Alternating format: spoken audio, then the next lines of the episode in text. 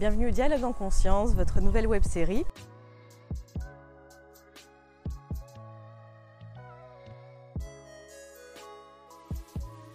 Notre première saison est consacrée au potentiel quantique en nous avec Annick de Souzenel et Pascal de Gaillatis.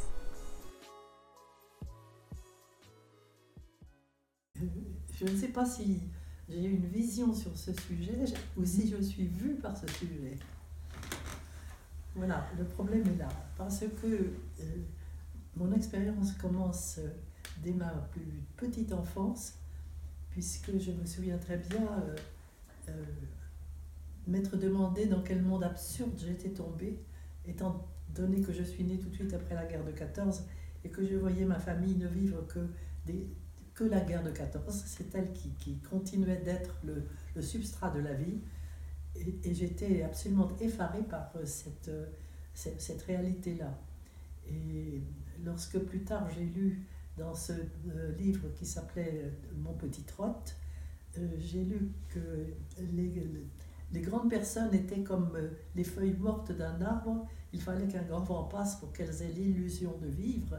J'ai vu que voilà, j'avais la clé de, de, mon, de mon interrogation savoir le sens de la vie, pourquoi j'étais là, dans quel monde absurde je me, je me trouvais.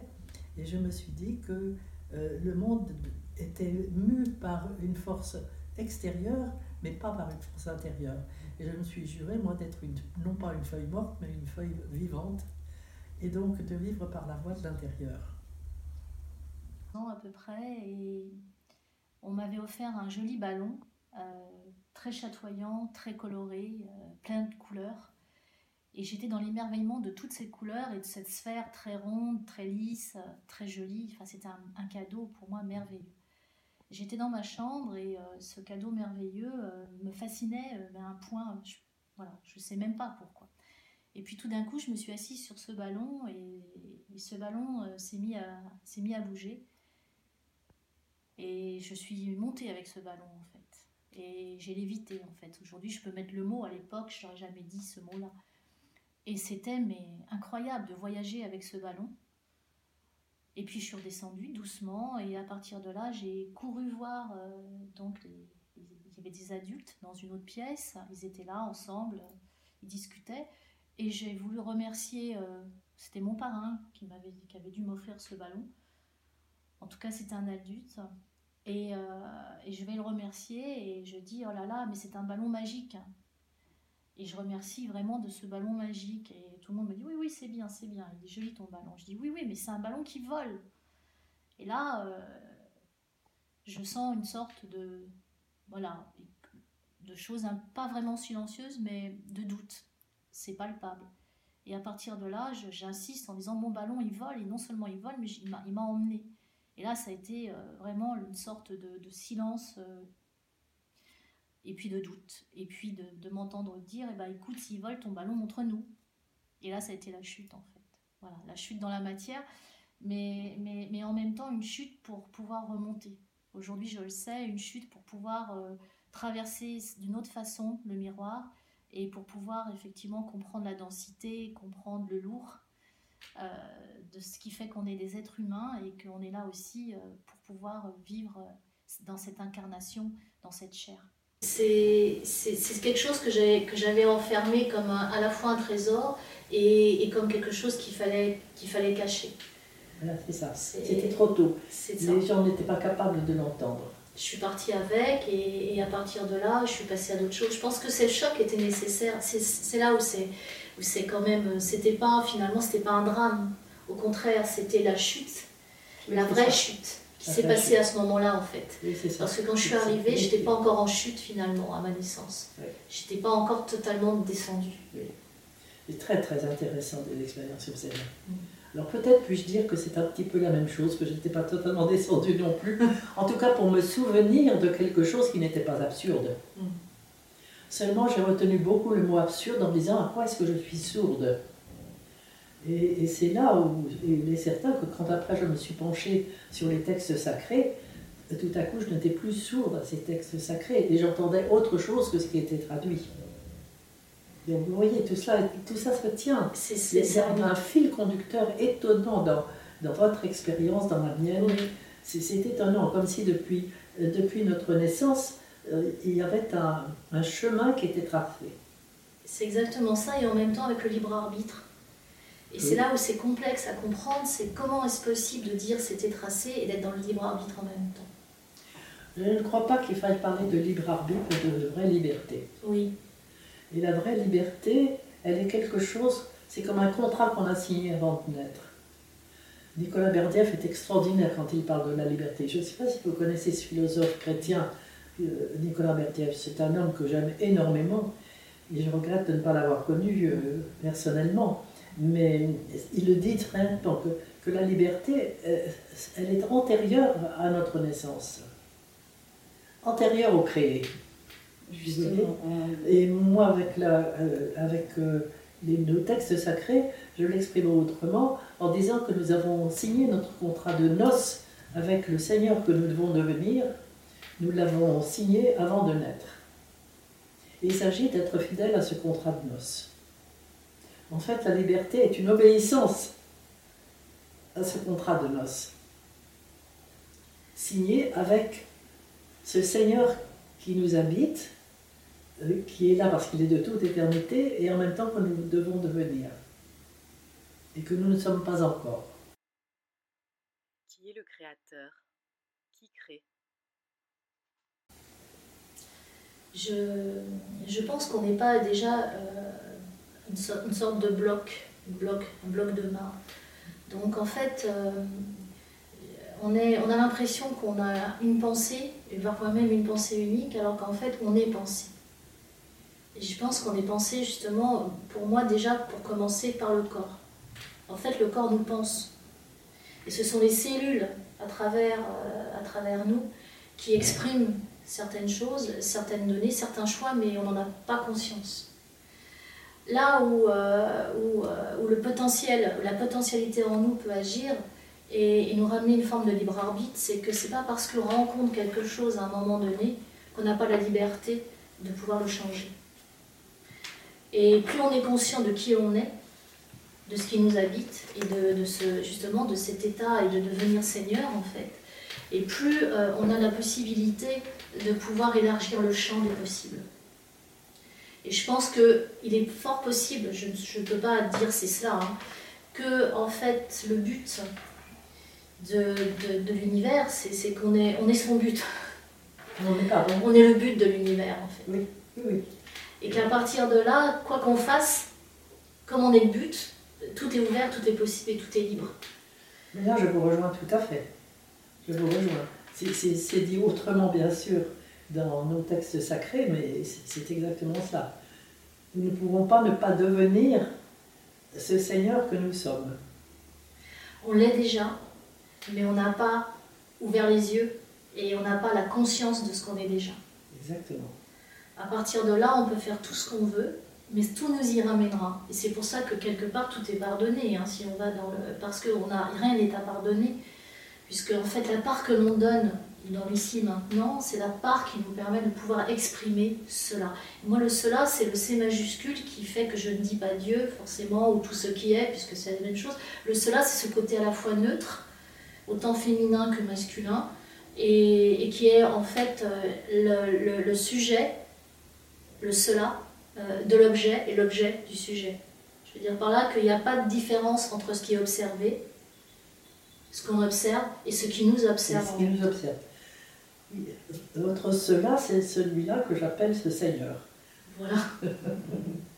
voilà. Mais c'était exactement la, la même, ce même réel profond qui, qui nous conduit tous. Et c'est là où la complexité, c'est quand cela s'exprime, je m'efface, le je s'efface, et quand euh, je l'exprime, cela s'efface. Je ne sais pas si je, je, suis claire, mais, mais en fait, il peut pas y avoir, il, on ne peut pas être là en même temps, si je puis dire. Oui, c'est comme euh, l'onde et, et, et, le corpuscule. Exactement, exactement. C'est l'onde, l'onde s'efface lorsque le corpuscule est là, ou le corpuscule s'efface lorsque l'onde est là. Exactement. C'est exactement la même réalité. Et donc à partir de là, vous voyez, vous êtes totalement dans, dans le quantique. Là. Mais ce qui nous habite, enfin, et ce qui nous habite, là, nous met dans l'infini. L'infini n'est pas dehors, L'infini est à dedans. l'intérieur de nous, bien sûr. Et plus on est dans la conscience de cet infini dedans, et plus l'infini dehors s'élargit aussi. Mais il est juste euh, une sorte de fantasme quelque part, parce que, euh, comme je le dis, nos yeux s'arrêtent, euh, à- à- au jardin qui est là, et je ne peux pas aller au-delà de ce qui est derrière. Pour autant, je peux fantasmer quelque chose qui est derrière, mais pour autant, ce qui m'habite n'est pas fantasmé du tout. Bien sûr, bien sûr. C'est là où, où est la source. Est-ce qu'on ne peut pas dire hein, justement que nous faisons résistance à, cette, euh, à ce réel? Et que plus nous faisons résistance à ce réel, plus nous nous, nous, nous statufions euh, dans, dans quelque chose euh, qui est source alors de souffrance. La, souffrance peut faire partie de, la, façon dont la matière s'est organisée. Pourquoi? Parce que intrinsèquement, la matière n'est pas, euh, est faite pour être stable. Elle n'est pas faite pour la transformation. Pourquoi? Parce que la réalité manifestée a tellement eu de difficultés à se manifester que euh, ce qui est- rester. c'est. Le miracle, si on, si on regarde, on met beaucoup les choses à l'envers, d'où la conversion du regard. Le miracle, c'est que tous ces murs se tiennent, que nous sommes assises, que ça ne bouge pas, alors qu'intérieurement, c'est- juste même pas mesurable. Et ça va à des vitesses tellement prodigieuses qu'on qu'on ne peut rien voir. Mais la matière, en fait, elle lutte pour, pour pouvoir exister. Donc quand on lui demande ensuite de se transformer, c'est compliqué. Et en fait, puisque la matière est habitée par euh, justement euh, un- une potentialité euh, qui, va, qui fait qu'on est vraiment dans cette dimension des molécules, des atomes et de tout ce qui va très vite, donc sa difficulté a été de pouvoir tenir. Donc nous, pareil pour nous, on a, on a forcément dû limiter notre champ des possibles pour ne pas partir dans toutes les directions. Et donc déjà se stabiliser dans une direction, c'est déjà, déjà nécessaire. À partir du moment où on veut changer de direction, la matière, la première chose qu'elle va amener, c'est une résistance. Et d'ailleurs, en physique, vous poussez un objet, ou vous, vous appuyez sur un objet, il va y avoir une force qui va, qui va être contraire, qui va équilibrer ça. Et en psychologie, on parle de résistance. Mais cette donnée, en fait, finalement, qui est, est tout à fait juste, tout à fait normale, parce que, à la limite, la matière, elle souffre quand on lui demande de changer. Oui. Et pourtant, on lui demande constamment de changer. Oui, mais parce qu'on n'a peut-être pas trouvé le bon mode. C'est que c'est pas en appuyant, en contrariant, jusqu'à la rupture, mais en comprenant, en conscientisant et en, en- en descendant dans les émotions en fait. C'est-à-dire que E égale MC2, qu'est-ce qui habite Quelle est l'énergie qui est dans la matière? Pour nous en tant qu'être humain, ce sont les émotions. Et qu'est-ce qui fait bouger la matière? Les émotions, la motivation, le désir.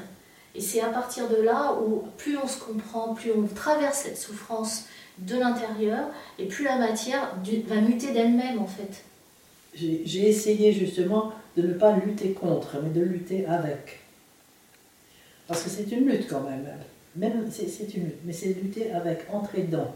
Oui, Euh, entrer dedans pour, euh, pour dominer justement cette, euh, euh, cette force incroyable des émotions. Afin que ces émotions puissent être nommées, travaillées, parce que ces émotions, c'est encore de l'ombre euh, qui, porte, qui est porte- porteuse de lumière. oui, Et, et- et, euh, si- je, si je nomme, euh, et là, il y a, euh, je- moi, c'est mon expérience alors profonde, lorsque je nomme cette émotion, euh, qui si je la laisse déferler à l'extérieur va tout détruire, peut tout détruire, alors que si je la prends en main et qu'elle ne joue pas à ma place, je fais l'expérience étonnante d'une alchimie secrète qui se joue et qui fait que cette émotion devient de l'information. Voilà, elle porte, elle est porteuse d'information, mais elle elle, la donne à ce elle moment-là. la donne. Mais Elle disons, la révèle. elle va, elle va en fait me donner en fait une information sur l'environnement, l'émotion. Donc ce qui va faire, là, là ça me plaît, là ça me plaît pas, là je suis triste, là je suis joyeuse, mais c'est parce que l'événement me renvoie cette information émotionnelle que je peux savoir, je, peux apprécier où j'en suis avec mon environnement. Donc l'émotion c'est un indicateur, un informateur de, de- de quelque chose que je vais rencontrer Oui. et, et qui va me permettre de me réajuster effectivement si cette émotion n'est pas, pas juste dans le sens ou elle me fait du mal. Parce que la matière n'est pas notre ennemi, la vie n'est pas notre ennemi, mais c'est nous qui, quelque part, euh, faisons. Bien sûr. Oui. Bien sûr. Et, et parce que forcément, on a. on- Elle on est la matière à transformer. C'est ça. Je dirais même la mutation parce que il, est important aujourd'hui de sortir de, de- Le changement de paradigme qui s'annonce aujourd'hui, c'est de sortir de la matrice de la souffrance. Ça ne veut pas dire être dans l'évitement des émotions, bien au contraire, c'est pas possible. C'est au contraire, c'est les saisir. C'est ça. C'est les saisir et les transformer. Et qu'elles donnent leur lumière, qu'elles donnent leur information. Et, et de comprendre qu'il y a souffrance quand il y a résistance. Il y a résistance à quoi? Résistance à aller vers soi. Euh, mon expérience, si vous voulez, euh, que j'ai de ce que vous dites, euh, est tout entière résumée dans ce Va vers toi. Justement, euh, j'ai écrit ce livre d'ailleurs avec ce titre, Va vers toi, en reprenant l'invitation que reçoit Abraham d'aller vers lui-même, d'entrer dans cette grande aventure de la personne. Et ça a été traduit par une grande aventure extérieure de toute l'histoire du peuple hébreu. Mais si vous reprenez ce qui est écrit en sous-jacence de tout cela, c'est justement cette grande aventure intérieure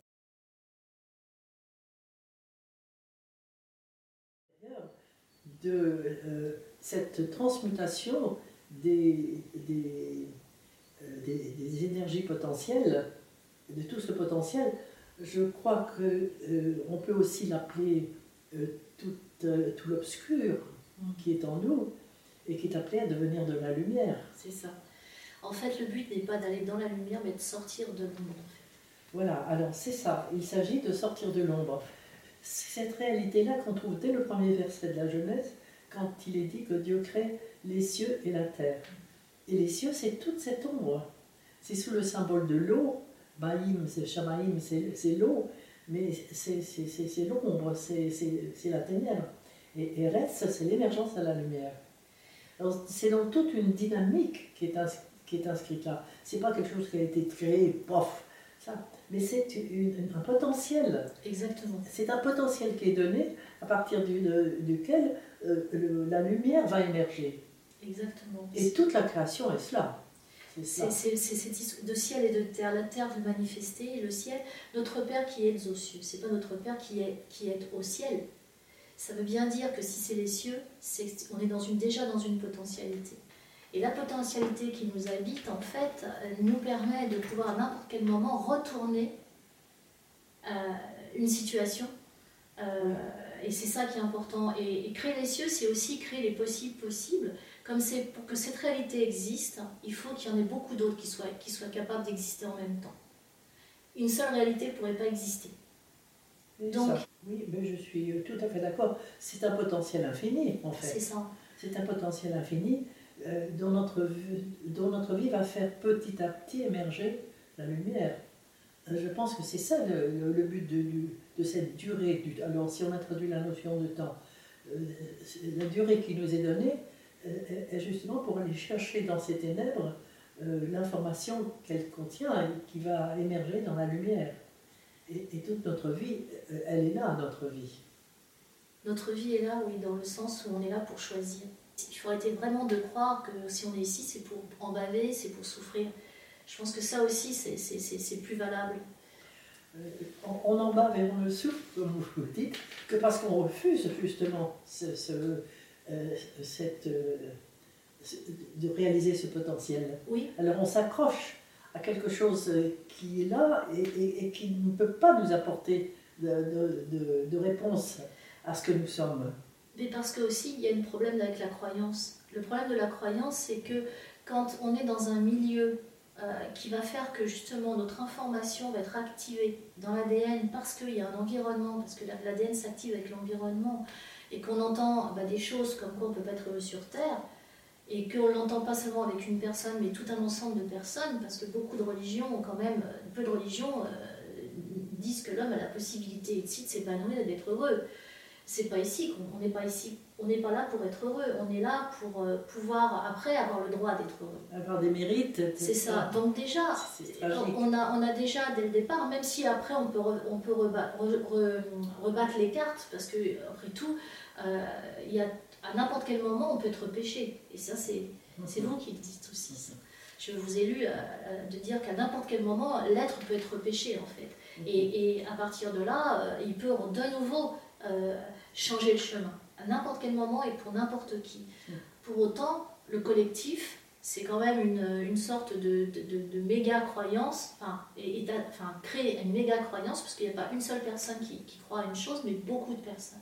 Donc à partir de là, c'est complexe parfois d'arriver à sortir euh, du chemin tracé euh, pour dire non, non, c'est pas ça, et la vie, c'est pas ça, la vie, c'est pas la souffrance. Oui, mais alors je pense que c'est le cosmos qui vit cette même souffrance et qui à ce moment-là nous, nous bouscule totalement. Bah, aujourd'hui, je pense que l'humanité est bousculée totalement, elle est bouleversée l'humanité aujourd'hui. Parce que ce va vers toi euh, ne s'entend plus une personne, mais se s'entend à l'humanité totale aujourd'hui où, où, où l'humanité dispa- tout disparaît. Oui, c'est soit on, on va effectivement sortir ensemble, soit on va, euh, on va disparaître ensemble pour réinventer de nouveau réinventer, euh, forcément la, la même une création. Parce que la création ne s'arrêtera jamais, qu'on soit là ou pas là.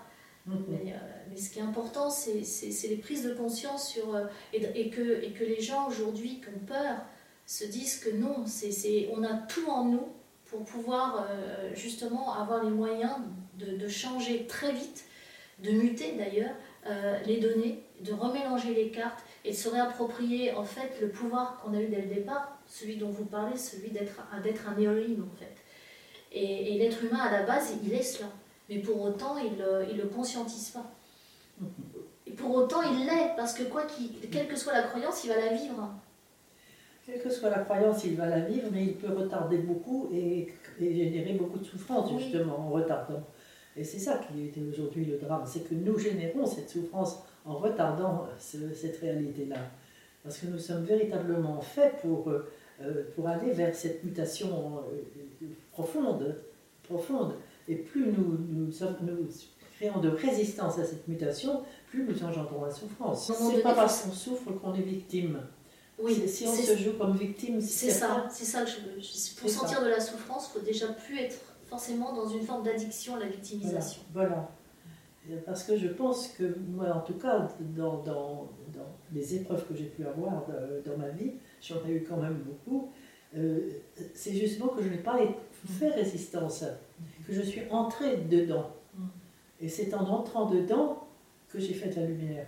Enfin, Donc c'est en, en se que de la lumière s'est faite. Rentrer dedans, c'est se responsabiliser sur ce qu'on traverse c'est pour, extraire le sens. Exactement. C'est pour ça que le, le victimisme qu'aujourd'hui on exalte dans, Oui.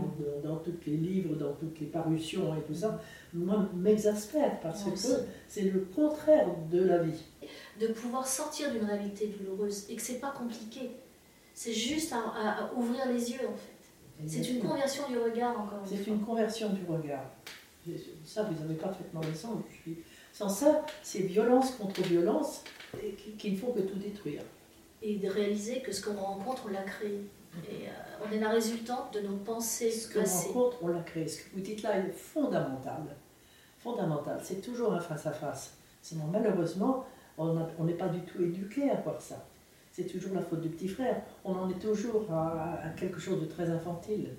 Et c'est ce qui fait qu'on reste des enfants et que pour le coup, on a des punitions. Donc c'est vraiment là où est le souci, c'est que chacun doit se réapproprier la responsabilité de ce qu'il rencontre. À partir de là, il devient libre. Parce que ce qu'il a rencontré, il l'a créé à un moment donné ou à un autre. Il n'y a sûr, pas à se sentir coupable de ça, mais responsable de ça. responsable de ça. Et c'est là où on peut enfin traverser la matière et elle peut changer d'elle-même. Parce qu'on comprend, on cherche le sens. À partir de là, immédiatement, la matière n'est plus la même. C'est vibratoire. On change le regard, et ça, c'est de la physique. On donc la vibration est différente et forcément la matière se réorganise de l'intérieur d'une autre façon, d'elle-même, et sans aucune autre force que cela. Et c'est là où c'est vraiment euh, quelque chose de, de- de- de fantastique, parce qu'on n'a rien fait, on a juste regardé, et le regard qu'on a porté sur cette matière fait qu'on l'a transformée, puisque le regard, c'est le, vecteur qui fait qu'il se passe quelque chose, et c'est surtout une vibration. Je change la vibration, je change l'organisation de la matière. Donc qu'est-ce que c'est changer la vibration? C'est changer de regard. Oui, justement le changement ici consiste à avoir le regard d'amour. Parce que c'est l'amour qui change tout. Oui, l'amour est partout. partout. C'est c'est la- c'est la pierre d'angle, l'amour. C'est la substance. À partir du moment où on pose les yeux sur quelque chose, c'est qu'on l'aime, je pense. Et, y compris si c'est sur quelque chose qui nous dérange. C'est quand on ne regarde pas qu'on n'aime pas. Et, euh, et, en fait, là, on est dans le noir, puisqu'il n'y a, a, pas de lumière, on ne regarde pas. Mais dès qu'on se met à regarder quelque chose et à essayer de le comprendre, on est déjà dans l'amour, en fait. Et l'amour, c'est la conversion, c'est ce qui permet la conversion du regard.